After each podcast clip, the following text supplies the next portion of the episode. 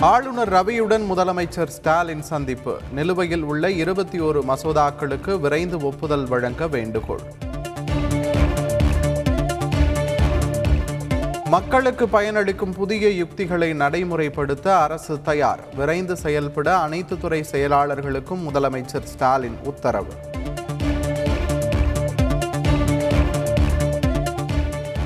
கலைஞர் எழுதுகோள் விருது அறிவிப்பு. மூத்த பத்திரிகையாளர் தினத்தந்தி சண்முகநாதனுக்கு வழங்குகிறார் முதலமைச்சர் ஸ்டாலின். சிங்கார சென்னை டூ பாயிண்ட் டூ திட்டத்தின் கீழ் ஒளிரூட்டப்பட்ட ரிப்பன் மாளிகை. பொதுமக்கள் பார்வைக்கு திறந்து வைத்தார் முதலமைச்சர் ஸ்டாலின்.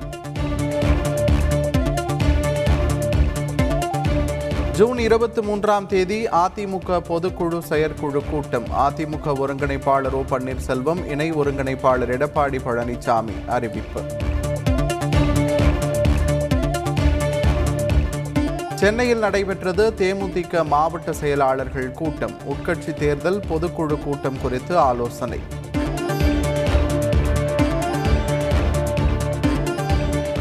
கல்லூரிகளில் கொரோனா தொற்றால் பாதிக்கப்பட்ட மாணவர்களிடம் எந்த பாகுபாடும் காட்டவில்லை. அமைச்சர் மா. சுப்பிரமணியன் விளக்கம்.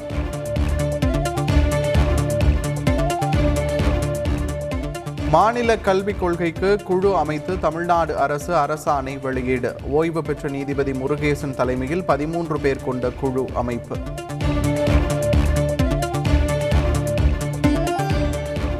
தேசிய கல்வி அமைச்சர்களின் மாநாட்டை தமிழக அரசு புறக்கணித்ததற்கு அண்ணாமலை கண்டனம். தனிப்பட்ட விருப்பு வெறுப்புகளை மறந்து செயல்பட வேண்டும் என்றும் கருத்து.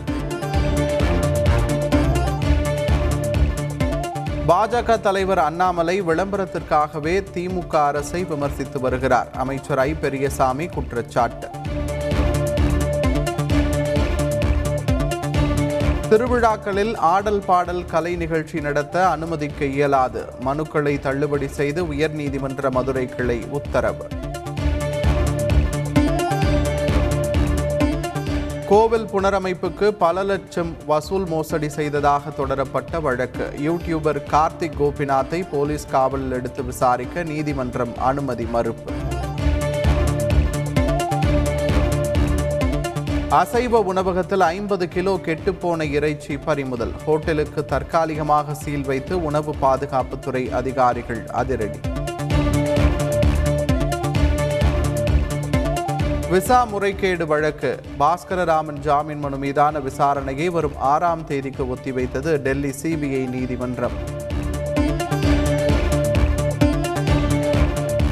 யூடியூப் பார்த்து துப்பாக்கி தயாரித்த இளைஞர்கள் இரண்டு பேர் கைது. புரட்சியாளராக மாற துப்பாக்கி தயார் செய்ததாக போலீசில் வாக்குமூலம்.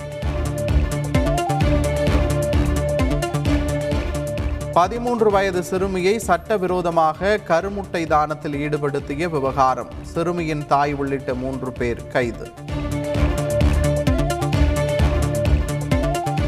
கொரோனா தொற்று உறுதி செய்யப்பட்ட சோனியா காந்தி விரைவில் குணமடைய வேண்டுகிறேன். பிரதமர் நரேந்திர மோடி ட்விட்டரில் பதிவு.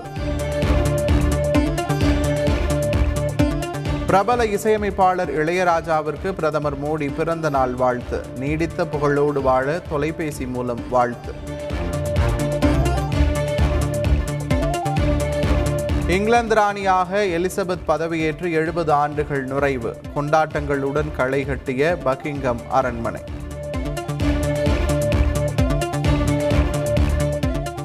ஐபிஎல் இறுதிப் போட்டி முடிவுகளில் மோசடி விசாரணை நடத்த சுப்பிரமணிய சுவாமி கோரிக்கை.